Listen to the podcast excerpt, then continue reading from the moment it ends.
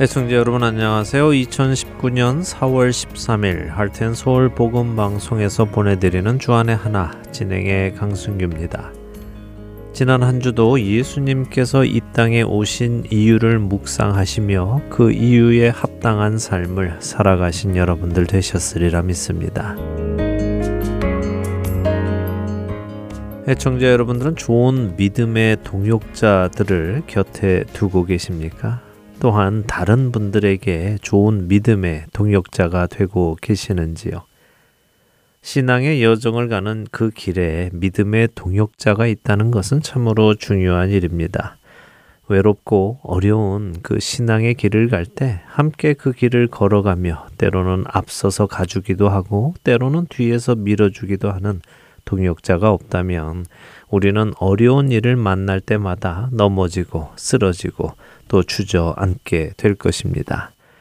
신앙의 길은 혼자 가는 길이지만 또 혼자만 가는 길은 아닌 것입니다. 예수님을 만나는 것은 예수님과의 일대일의 관계로 만나는 것이지만 예수님을 만난 후의 삶은 혼자 사는 것이 아니기 때문이지요. 성도와 성도가 하나로 연결되어지며 그리스도의 몸을 함께 이루어 가야 하기 때문입니다.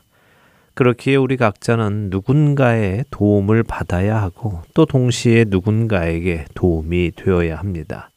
서로가 서로에게 귀한 동역자가 되시기를 소원하며 오늘 주안의 하나 시작하겠습니다. 먼저 첫 찬양 함께 하신 후에 말씀 나누겠습니다.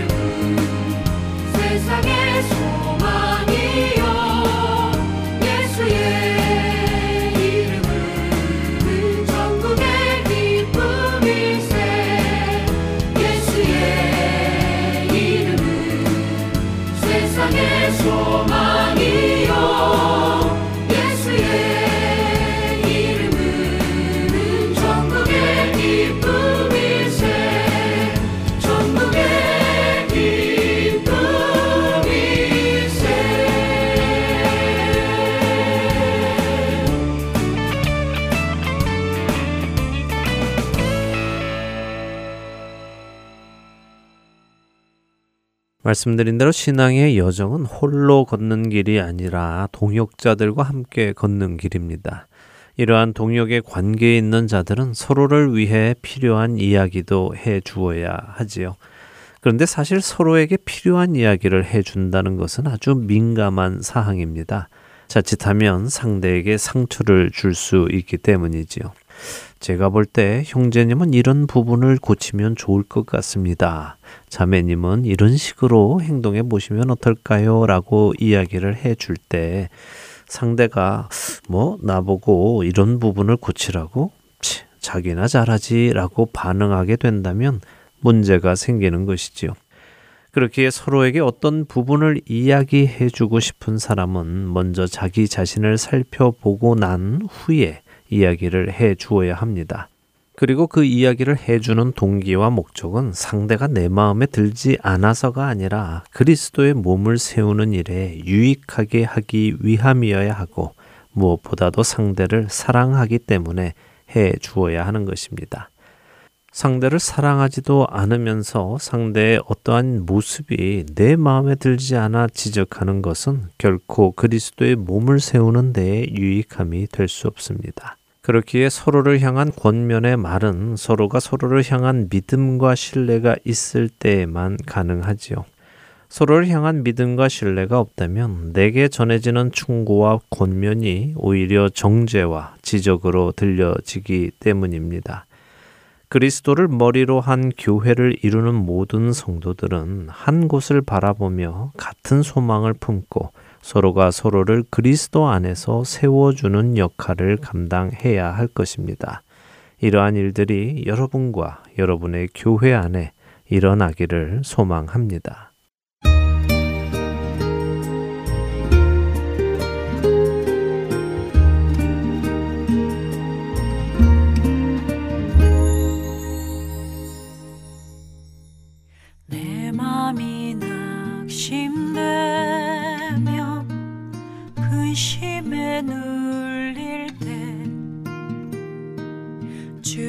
주께서 내게 오사 위로해 주시네. 가는 길 캄캄하고 괴로움 많으나 주께서 함께하며 내 짐을 지시네 그네가 내게 족하네 그네가 족하네. 이 괴로운 세상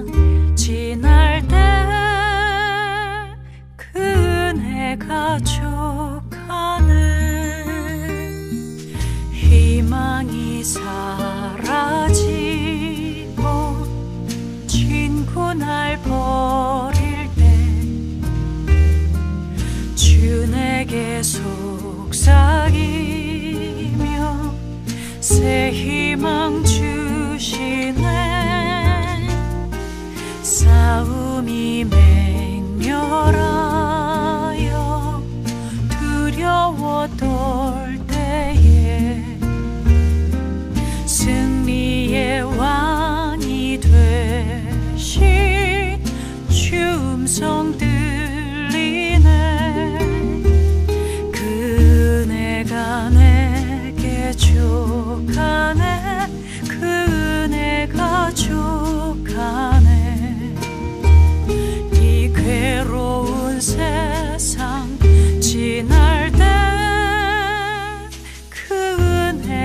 족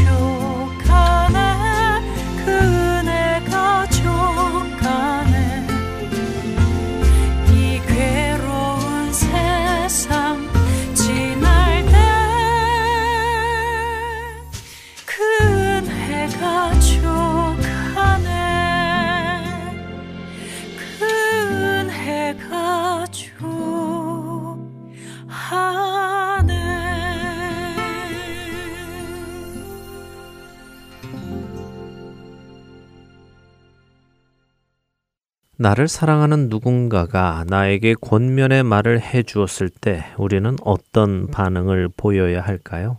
그 권면의 말을 곰곰이 생각해 보며 나 자신을 돌아보고 그 권면의 말을 따라 변화하도록 해야 하지 않을까요? 만일 나를 사랑해 주는 누군가가 나에게 권면의 말을 해 주었는데도 내가 그 말을 귀담아 듣지 않는다면 그 이유는 무엇일까요? 상대를 무시해서일까요? 뭐 그럴 수도 있겠죠. 그러나 그 상대가 나를 사랑하고 있다는 것을 알고 있을 때 그 상대를 무시해서 그가 주는 권면의 말을 듣지 않는 경우는 흔치 않을 것입니다. 그렇다면 다른 이유가 있겠지요. 저는 그 이유가 나 자신을 과신하기 때문일 것이라고 생각합니다. 다시 말해 누군가 나를 사랑해주는 사람이 이런 일을 주의하는 것이 좋겠습니다. 라고 권면의 말을 해 주었는데 그 말을 곱씹지 않고 중요하게 생각하지 않고 넘어가게 되는 이유는 내 생각에 나는 그럴 리가 없을 것이라는 생각 때문이 아니겠는가 하는 것이죠. 그 좋은 예가 바로 베드로입니다.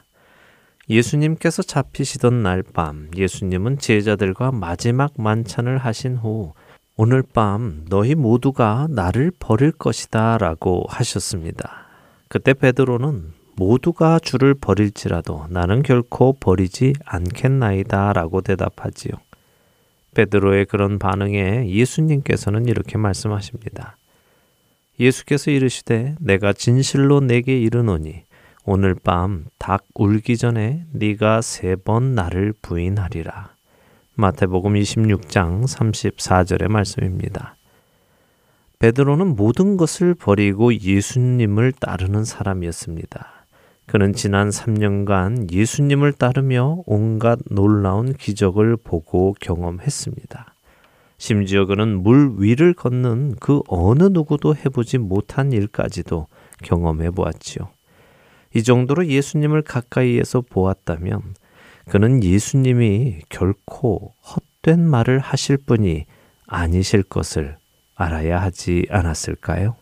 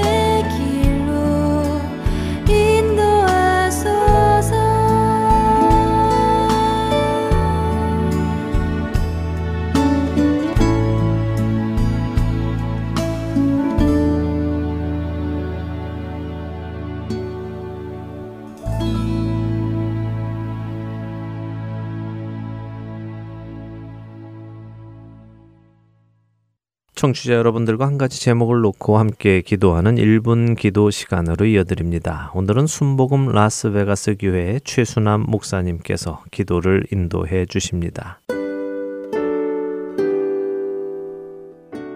할트앤 서울 복음 방송 1분 기도 시간입니다. 저는 순복음 라스베가스 교회에서 행정 목사로 사역하고 있는 최순남입니다. 오늘 우리는 예수님의 부활을 믿는 믿음을 위해서 기도드리겠습니다. 점점 더 과학 문명이 발달되면서 세상은 사실적, 합리적, 과학적 등으로 증명되지 않은 것은 믿을 수 없다고 합니다. 그래서 예수님의 부활도 증명될 수 없기에 믿을 수 없다고 합니다. 자신들이 가지고 있는 지식으로 이해되지 않고 자신들이 가지고 있는 능력으로 증명할 수 없기에 믿을 수 없다고 합니다. 그리고 이 부활의 기적을 믿는 그리스도인들을 향해 비이성적이라고 말하며 비웃고 있습니다. 하지만 모든 죽음의 권세를 이기시고 다시 사신 예수님을 인간이 가진 지혜와 지식 그리고 과학적 방법 등으로 증명할 수 있다면 그분은 오히려 하나님이라 말할 수 없을 것입니다. 그러므로 이것은 증명의 문제가 아니라 믿음의 문제입니다. 내가 가진 지혜와 지식, 이론과 교육, 그리고 경험으로 이해할 수 없어도 주님이 말씀하셨기에 믿는 믿음이 필요합니다. 내 안에 예수 그리스도의 부활을 믿는 믿음이 있게 해달라고 함께 기도하겠습니다.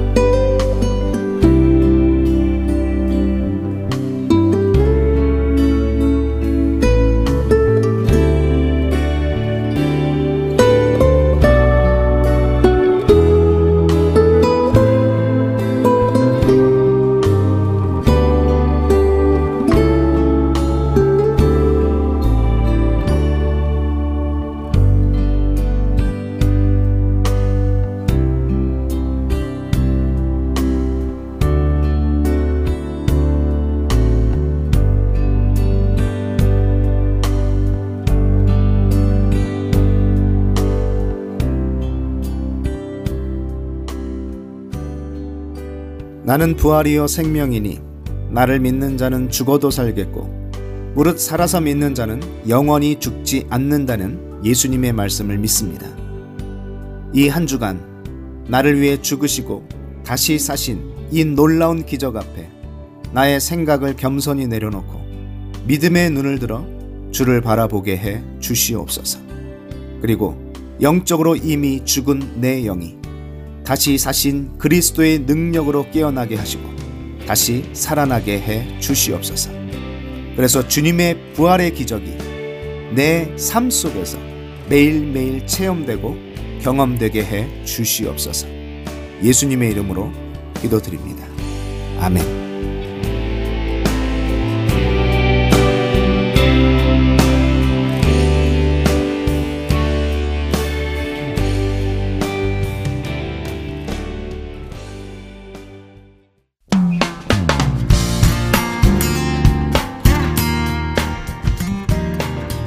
할텐 서울 복음 방송은 아직 예수 그리스도를 알지 못하는 사람들을 위해 일본어와 스페니쉬로 복음을 전하려 합니다.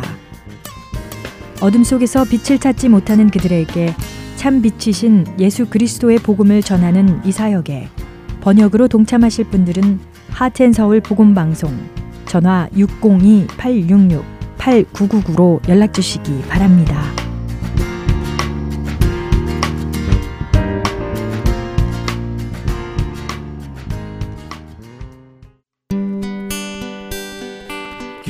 소식 사랑으로 땅끝까지 전하는 아랜소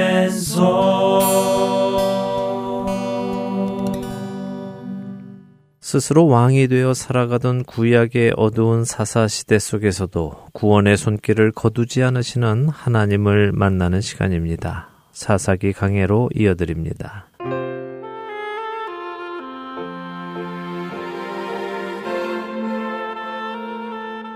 애청자 여러분 안녕하세요. 구약의 사사기를 함께 공부하는 사사기 강의 진행의 민경은입니다. 네, 여러분 안녕하세요. 강승규입니다. 아버지 집안에 있던 바알 제단을 헐고 아세라상을 찍어낸 기도온이 사람들로부터 아무 해를 입지 않았습니다. 네. 가장 화를 많이 낼 줄 알았던 아버지는 오히려 기도온의 편을 들어주며 누구든지 기도온을 해치려는 사람이 있으면 그 사람을 자신이 직접 죽이겠다고까지 엄포를 놓습니다. 네, 아버지의 이런 모습에서 기도원은 하나님의 동행하심을 느꼈을 것입니다. 어, 그런 기도원이 나팔을 불어서 이스라엘 백성을 모으지요. 전투 준비를 시작하는 것이죠. 네, 그렇죠. 이렇게 전투 준비를 시작한 기도원이 그래도 마음이 안 놓이는지 아직도 확신이 안 서는지 하나님께 확신을 달라고 또 구합니다. 네, 유명한 그 양털 기도를 했지요. 그렇습니다. 먼 저는 양털만 젖고 주인은 마르게 해달라고 구하니까 네. 하나님께서 그렇게 응답해 주셨습니다. 네. 그러자 기도원이 한 번만 더 응답해 주시라며 이번에는 양털만 마르고 주위가 젖게 해달라고 구했습니다. 네, 왠지 양털만 젖고 주위가 마르는 것은 가능할 것처럼 생각이 되었던 것 같습니다. 네. 그래서 이번에는 반대로 해주시라고 구했지요. 어, 하나님은 역시 응답해 주셨습니다. 이제 그는 하나님께서 자신을 보내시는 것이 하나님의 뜻임을 다시 확증하게 되었지요. 그러자 이번에는 하나님께서 기드온의 믿음을 확인하십니다. 네, 그를 따르는 백성이 너무 많으니 돌려보내라고 하시죠. 그렇습니다. 그래서 처음 나팔을 불었을 때 모인 3만 2천 명의 백성 중에 2만 2천 명이 돌아가고 남은 만 명 중에 또 9,700명을 제외하고는 300명만이 남았죠. 기도원은 하나님께서 백성을 돌려보내라고 하셔도 아무 불평하지 않고 그대로 순종했습니다. 그래서 결국 기도원과 300명만이 남아서 지금 하나님의 하시는 일을 경험하게 되는 것이죠. 어, 이 정도로 어려운 싸움이 되어야 하나님께서 하시는 일이 나타나는 것이군요. 그럼요. 이거는 불가능한 싸움이죠. 네. 지금 적군은 13만 5천 명입니다. 기도원의 군사는 300명이고요. 450대 1의 싸움입니다. 처음 3만 2천 명이 모였을 때는 4대 1의 전쟁이었고요. 만 명이 남았을 때는 13대 1의 전쟁이었지요. 뭐 그래도 이 정도 4대 1이나 13대 1의 전쟁은 잘만 하면 승산이 있습니다. 역사 속에서도 계략을 잘 짜서 이겨낸 전쟁들이 있지 않습니까? 우리 이순신 장군의 유명한 명랑해전도 조선 수군 13척의 배와 일본 수군 130척의 배가 10대 1의 수로 맞붙어서 싸웠지만 이겨내지 않았습니까? 네, 그랬습니다. 정말 세계 역사에 남는 전쟁이었죠. 맞습니다. 하지만 조선 수군 13척의 배가 130척의 배가 아닌 5천 척의 배와 맞붙었다면 어땠을까요? 예, 이것을 이기는 것은 불가능하죠. 지금 기드원과 미디안의 전쟁이 이런 상황인 것입니다. 자, 이제부터 어떤 일이 벌어질까요? 함께 보겠습니다. 사사기 7장 9절에서 12절 함께 한 절씩 읽어보지요. 네. 그 밤에 여호와께서 기도원에게 이르시되 일어나 진영으로 내려가라. 내가 그것을 내 손에 넘겨주었느니라. 만일 내가 내려가기를 두려워하거든 내 부하 부라와 함께 그 진영으로 내려가서 그들이 하는 말을 들으라. 그 후에 내 손이 강하여져서 그 진영으로 내려가리라 하시니 기도온이 이에 그의 부하 부라와 함께 군대가 있는 진영 근처로 내려간즉 미디안과 아말렉과 동방의 모든 사람들이 골짜기에 누웠는데 메뚜기의 많은 수와 같고 그들의 낙타의 수가 많아 해변에 모래가 많음 같은지라. 자, 하나님께서 기드온에게 말씀하십니다. 자, 기드온아, 이제 준비 다 됐지? 너 마음의 준비 다 됐지? 그럼 내려가서 전쟁을 시작해라. 라고 먼저 말씀하십니다. 그러나 우리 하나님은 또 모든 것을 알고 계시죠. 하나님은 기드온의 마음에 아직도 확신이 없는 것을 알고 계십니다. 그래서 덧붙여 말씀하시죠. 그런데 네가 아직도 내려가서 싸우기가 두려우면 네 부하 부라를 데리고 일단 먼저 적의 진영으로 한번 가봐라. 그리고 너의 적들이 하는 말을 잘 들어봐라. 그 말을 들으면 너의 손이 강해질 것이다. 다시 말해 네 마음에 담대함이 생기고 용기가 생길 것이다라고 말씀해 주십니다. 하나님께서 그렇게 말씀하시니까 기도온이 자신의 부하 부라와 함께 가는군요. 네. 기도온이 부라와 함께 갔다는 것은 그가 여전히 두려워하고 있다는 것이네요. 그렇죠. 하나님께서 두려우면 불화와 함께 가봐라 하셨는데 갔으니까 두렵다는 것이죠. 그렇군요. 안 두려웠고 마음 안에 확신이 있었다면 괜찮습니다. 하나님 이미 충분히 저에게 확신을 주셨습니다. 제가 주를 믿고 가겠습니다 하고 300명을 이끌고 갔겠지요. 네. 그러나 그는 여전히 두려워하고 있는 것입니다. 어, 이렇게 하나하나 보니까요. 정말 기도원이라는 사사가 그리 용맹스러운 사람은 아니었다 하는 생각이 듭니다. 네, 맞습니다. 제가 처음에도 말씀드렸지만요. 우리는 흔히 기도원을 용사라 하고 부르는데요. 기도는 사실 용사가 아니었고요. 굉장히 겁이 많고 소심한 사람이었고 믿음이 적은 사람이었다고 설명을 드렸습니다. 네. 지금껏 우리가 살펴본 바를 보면 그는 확신이 없는 사람이었습니다. 그의 그런 모습에서 또 우리의 모습도 보는 것 같습니다. 하나님이 확신을 주셔도 당장 눈앞의 모습들로 인해 용기를 내지 못하고 믿음의 발걸음을 내딛지 못하는 모습이요. 네, 그렇습니다. 어, 이번 시즌에 우리 민경원 아나운서가 새로운 프로그램 시작하셨지요. 네. 예, 믿음과 신뢰라는 주제인데요. 바로 이 신뢰의 문제인 것입니다. 우리가 믿음의 발걸음을 내디디려면 하나님을 신뢰해야 합니다. 하나님을 향한 신뢰가 생겼을 때 우리는 믿음의 발걸음을 내딛게 되지요. 음, 이 기도원의 이야기를 보면서 하나님께서 참 오래 참으시는 분이시다 하는 것을 또 한번 생각하게 네. 됩니다. 이 정도로 보여주셨는데도 불구하고 기도원이 여전히 두려워하고 있으면 하나님께서 너희 놈, 내가 그동안 보여준 게 얼만데 아직도 두려워하느냐, 믿음이 없구나 하며 혼내시는 것이 아니라 여전히 그에게 확신을 주시기 위해 많은 준비를 하고 계시는 하나님을 보며 정말 우리 하나님이 좋으신 분이라는 것을 생각하게 됩니다. 네, 맞습니다. 바로 이런 속에서 우리는 하나님의 성품을 보고 그 구원의 손길을 보는 것이죠. 자, 그런데 참 재미있는 것이 있습니다. 하나님께서 기도원에게 너 아직 겁이 나면 부하 불화를 데리고 적의 진영에 가봐라. 그리하면 네 손이 강해질 것이다라고 하셨습니다. 그래서 기도원이 부하 불화와 함께 적의 진영을 갔습니다. 그랬더니 어떻습니까? 자신에게 용기가 날 상황이 기다리고 있었나요? 아니죠. 미디안과 아말렉과 동방의 모든 사람들이 메뚜기 떼와 같이 많이 골짜기에 누워 있고 그들이 타고 다니는 낙타가 해변에 모래처럼 많다고 하십니다. 네, 13만 5천 명의 군사라면 그 숫자가 정말 엄청나겠네요. 예, 엄청나죠. 네. 그 한국의 서울 올림픽 주 경기장의 관중석이요. 꽉 차면은 6만 9,950명이 들어간다고 합니다. 그래서 그 관중석을 다 채우고 경기장 필드에까지 사람을 다 채워도요. 10만 명 정도밖에 안 된다고 하네요. 그 13만 5천 명이라면 그것보다도 훨씬 많은 숫자지요. 이 숫자만 봐도 사기를 잃기에 충분합니다.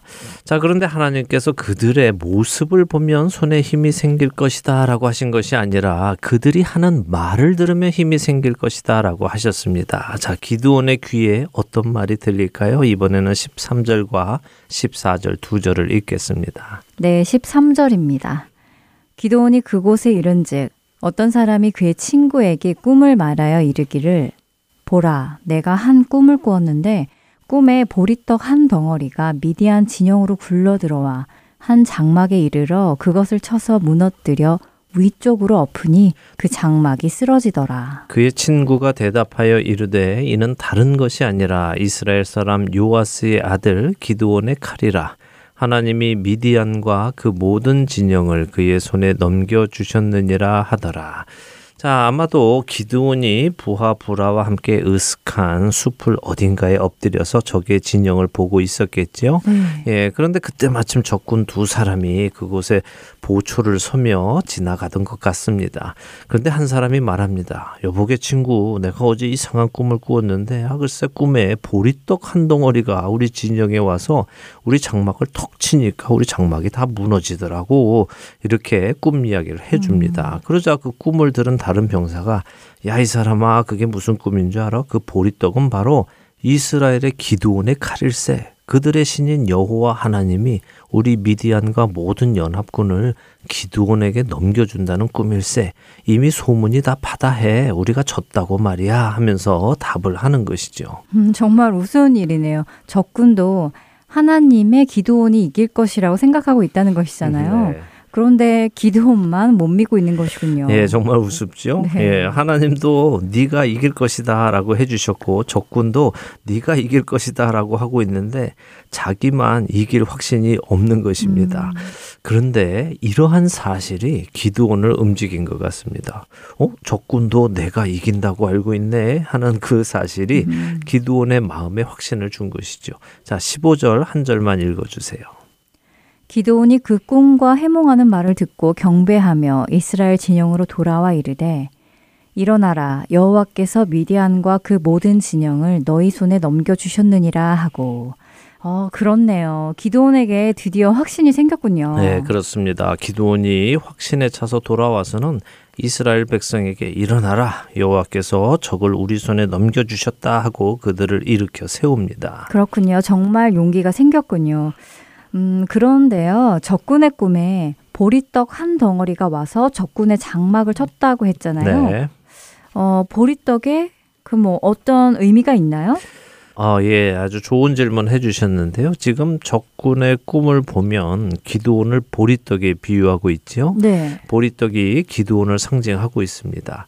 근데 이 보리라는 히브리 언어는요, 세오라라는 단어인데요. 거칠다 하는 사르라는 단어에서 온 단어입니다. 보리의 꺼끌꺼끌함을 나타내는 것인가요? 그렇죠. 보리가 좀 꺼끌꺼끌하지요. 네. 바로 그런 꺼끌함에서 나오는 거침을 표현하는 사르라는 단어에서 온 말인데요.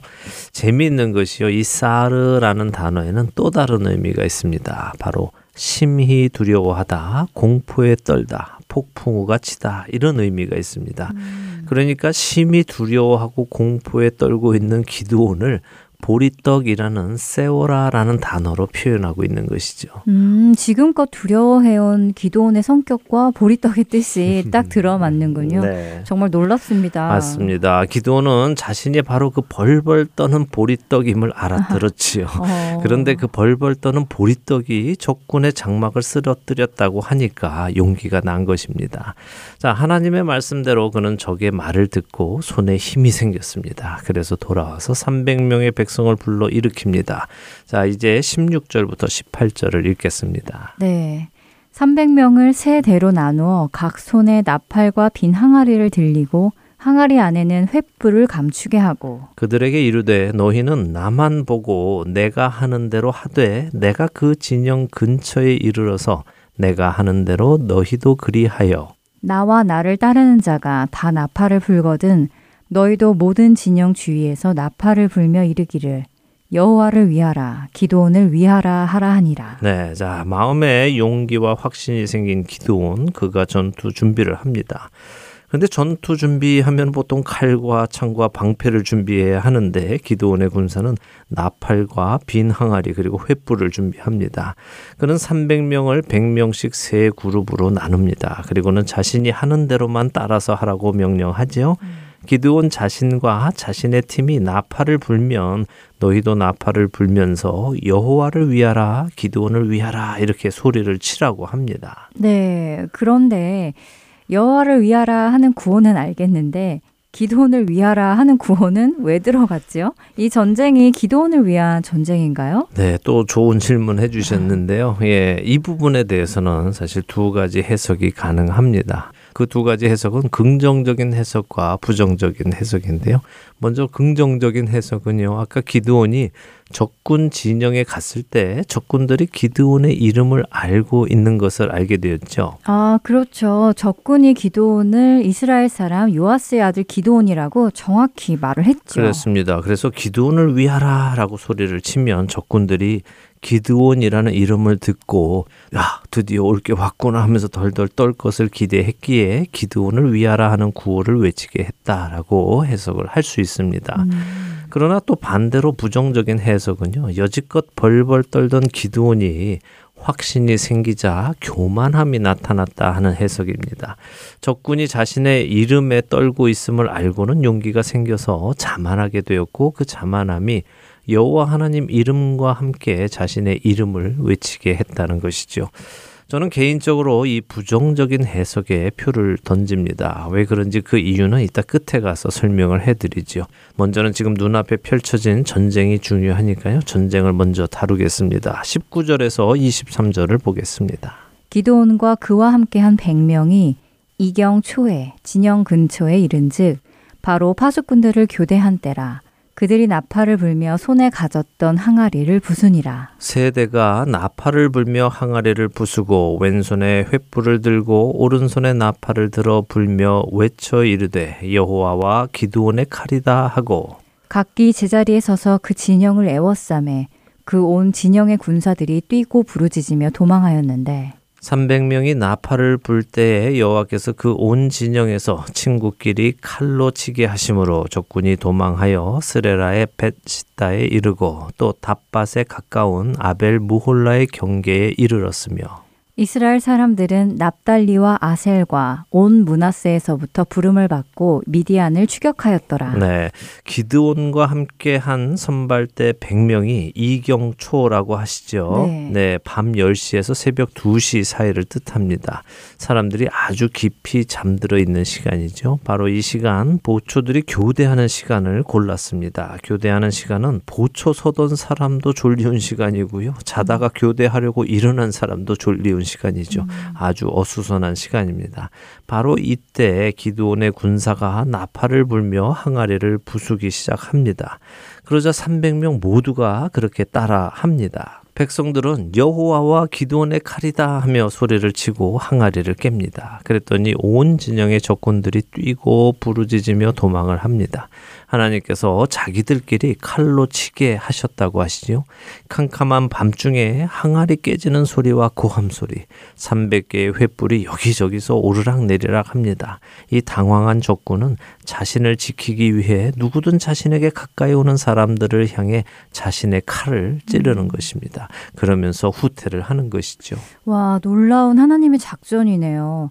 기도원의 군사는 칼도 없지만 싸우지도 않는데 적군들이 자신들끼리 싸우며 죽이며 도망가는군요. 네, 바로 이런 것이 하나님의 백성이 하는 전쟁입니다. 음. 스스로 싸우지 않고 하나님을 믿고 신뢰하고 순종할 때 하나님께서 일하시는 것이죠.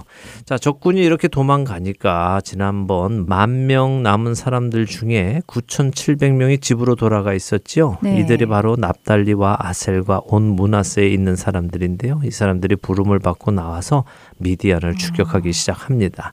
자, 이제 사사기 7장 마지막인 24절과 25절을 읽겠습니다. 기도온이 사자들을 보내서 에브라임 온 산지로 두루 다니게 하여 이르기를 내려와서 미디안을 치고 그들을 앞질러 벳바라와 요단강에 이르는 수로를 점령하라 하매 이에 에브라임 사람들이 다 모여 벳바라와 요단강에 이르는 수로를 점령하고 또 미디안의 두 방백 오렙과 스앱을 사로잡아 오렙은 오렙 바위에서 죽이고 스앱은 스앱 포도주 틀에서 죽이고 미디안을 추격하였고 오렙과 스앱의 머리를 요단강 건너편에서 기드온에게 가져왔더라. 자, 기드온을 따라 나왔던 납달리와 셀가 문하세의 용사들 9,700명이 미디안을 뒤에서 추격하는 동안 기드온은 에브라임 지파에게 사람을 보냅니다. 형제들아, 나와서 이 전쟁을 함께 치르자 한 것이죠. 그러자 그들이 응답해서 나와서 요단강에 이르는 수로를 점령하고 미디안과 싸웁니다. 이들이 미디안의 두 장군 오렙과 스엘을 사로잡아서 죽입니다. 재미있는 것이 오렙은 오렙 바위에서 죽이고 스앱은 스앱 포도주 틀에서 죽였다고 하는데 자신들의 이름과 같은 곳에서 죽네요. 예, 그런데요, 이게 원래 오렙 바위라는 것이 있고 스의 포도주 틀이라는 것이 있는 것인지 아니면 이들이 거기에서 죽어서 그런 이름을 얻게 된 것인지는 명확치 않습니다. 음. 그러나 아마도 그들이 그렇게 각각 거기서 죽었기에 그런 이름이 붙은 것이 아닐까 생각이 되는데요. 네.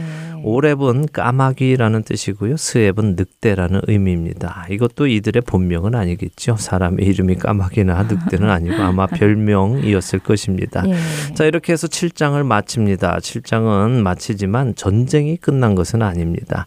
미디안의 왕 세바와 살문나를 잡기 위해서 기드온과 기드온의 군사가 8장에 또 추적을 시작하지요. 그것은 이제 다음 시간에 보도록 하고요. 아까 제가 기드온이 300명의 군사들에게 여호와를 위하라, 기드온을 위하라라고 말하라고 한 것에 저는 개인적으로 부정적인 해석의 표를 던진다고 말씀드렸습니다. 네, 그러셨죠. 기도원이 교만해졌다는 해석 말씀이군요. 그렇죠. 예. 지금부터 제가 왜 그렇게 생각하는지를 말씀드릴게요. 네. 첫째는 이스라엘이 미디안과 전쟁을 시작할 때는 한 마음으로 했습니다. 근데 가면서 이스라엘 안에 분쟁이 생기기 시작합니다. 지금 에브라임 형제들이 나와서 잘 싸워 주었습니다.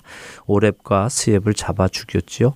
그러나 이들은 8장에 가면 기드온에게 시비를 겁니다. 또한 숫곳 사람들과 분우엘 지역 사람들과도 기드온이 시비가 붙게 되고요.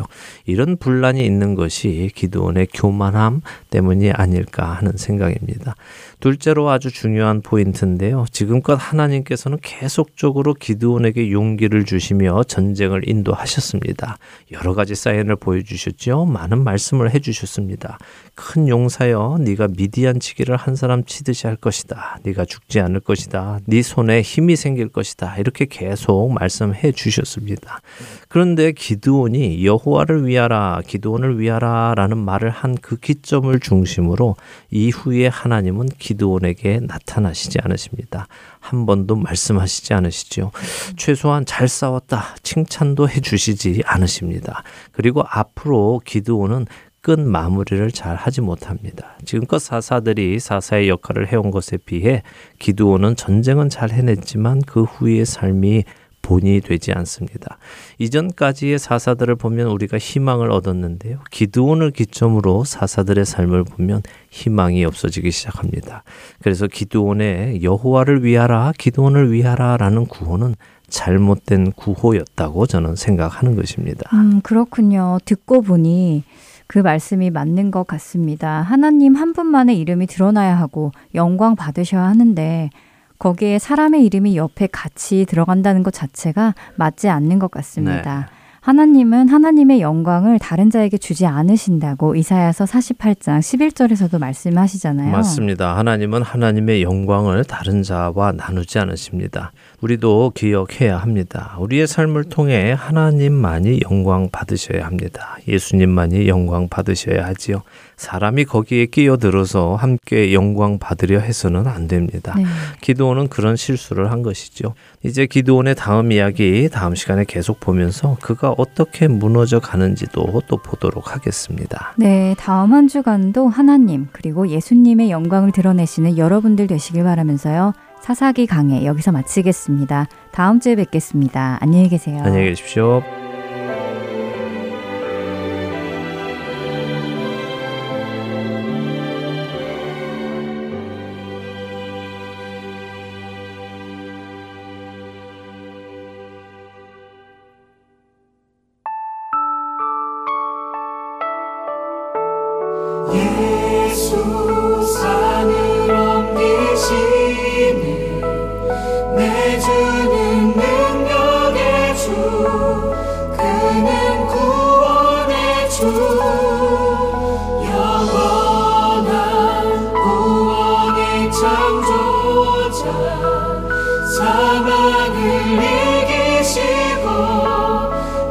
soul.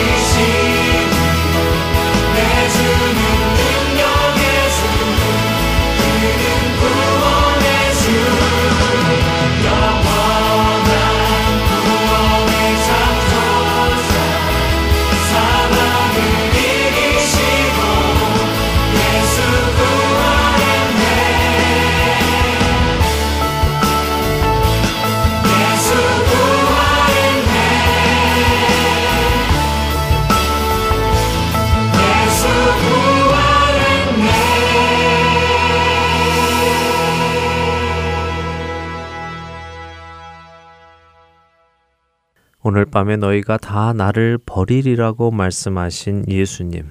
그런 예수님께 모두가 다 주를 버릴지라도 나는 결코 버리지 않겠다고 대답한 베드로. 그러나 예수님께서는 그런 베드로에게 오늘 밤 닭 울기 전에 네가 세 번 나를 부인하리라라고 말씀하셨습니다. 예수님과 지난 3년간 같이 먹고 자고 생활했던 베드로라면 예수님께서 허튼 말씀을 하실 분이 아니심을 보았을 것이고 예수님께서 하신 말씀 중에 일어나지 않은 일이 없음도 알고 있었을 것입니다. 그것을 알고 있는 베드로라면 그의 반응은 어땠어야 했을까요? 여러분이 베드로였다면 여러분은 어떤 반응을 보이셨겠습니까?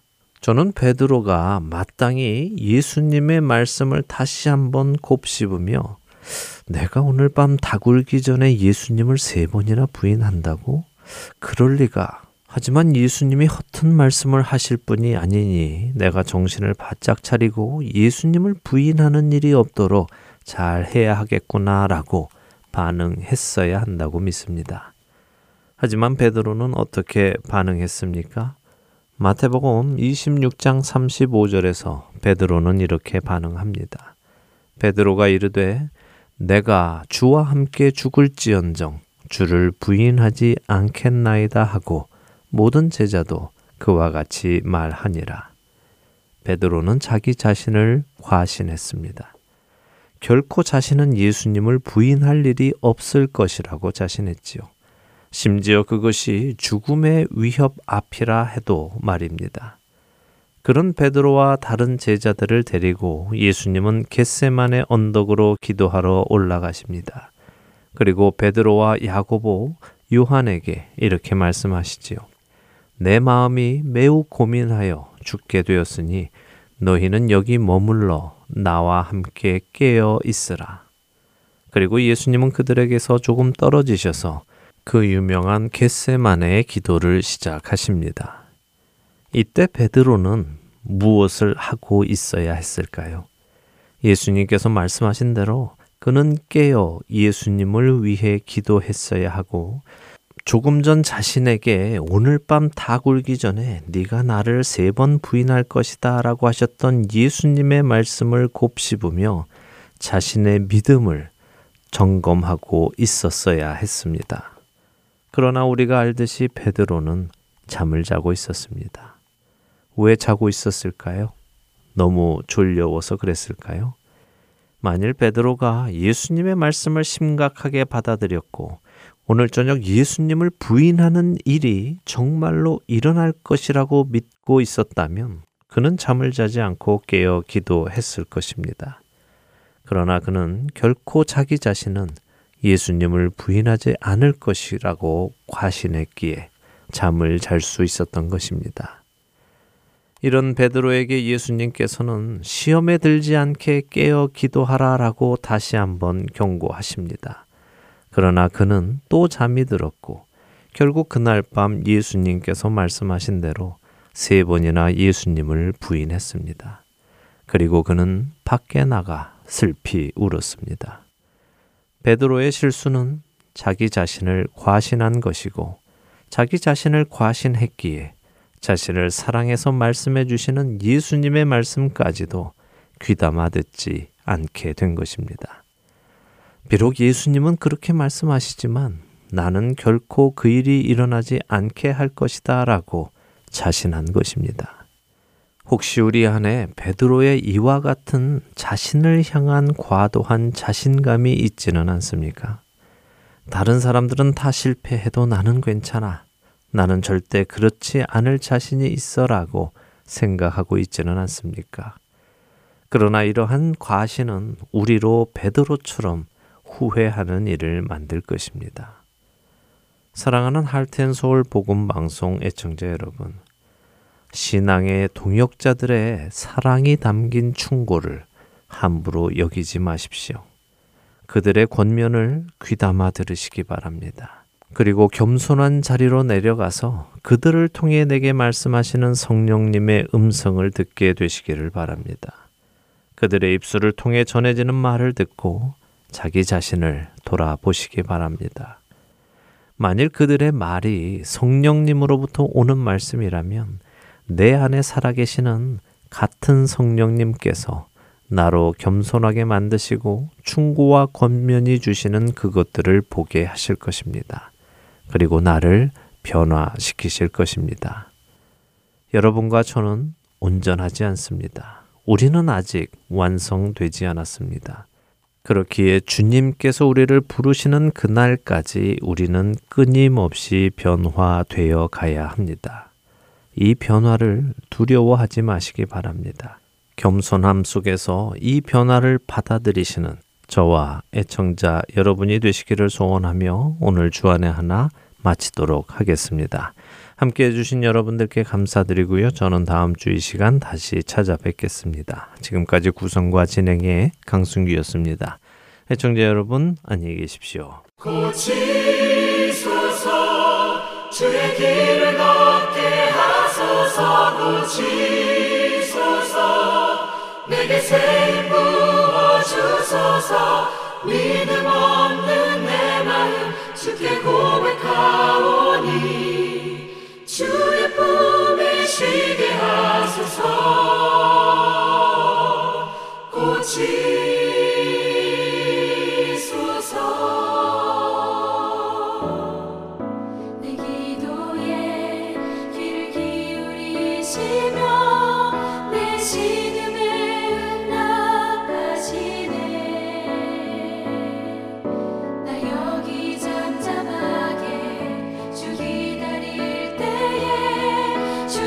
말씀 날 고치시